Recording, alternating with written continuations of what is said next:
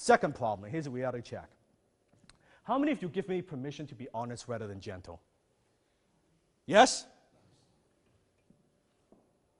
Most problems, I believe, are actually caused by the speakers. Let me explain. Most, because nowadays, everybody, when you go to a meeting, when you go to a workshop, when you go to a seminar, many different speakers, many different experts. My question is when you go to all these speakers, what qualifies them to teach what they teach? What I'm, think, what I'm saying is you got to consider the source. So anyone can dispense advice. The, the question is it good advice? Is it good advice? So I was attending an internet marketing conference.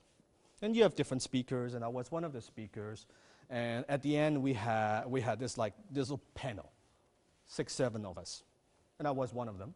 And they were talking about this, social media, uh, SEO, all these internet marketing tactics and this and that. And I thought to myself, these guys don't know what the hell they're talking about. Because quite frankly, and not to be braggadocious, I probably make more, I've made more money on, on, on the internet than all of them have combined. All of them combined. So I don't consider myself a social media expert. One of my companies, Table Tennis Master, we have over 200,000 fans on Facebook. I don't consider myself a YouTube expert. My Better Badminton channel, that company, we have 2.6 million views. I don't consider myself an e-commerce expert. I own two seven-figure e-commerce companies. One of them won Canada Post Online Retail of Year Award 2012.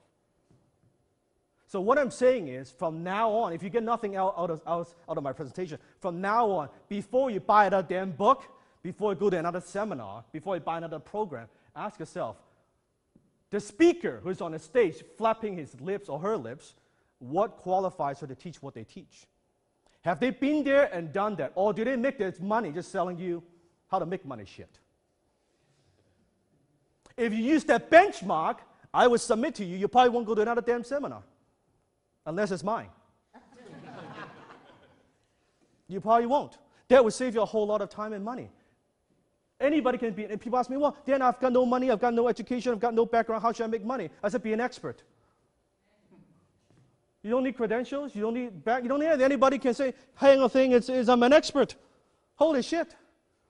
Anybody can do that. It's un- unbelievable. It, it, and it's crazy to see. And I see people, entrepreneurs, buying the shit.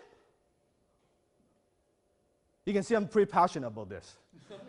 it, it grinds me. It drives me nuts. It just so from now on, you use this benchmark. Look at that person. What have they done in real life not what they've done 10 years ago. Because how many agree business environment five years ago compared to today is very different? I don't care about the success they have 10 years ago. Now, what companies do they have? Do they, are they running? What are they doing? What are they selling? Besides the seminar and, education company, real businesses selling to real people. Use that benchmark, you save a lot of money. Does that make sense?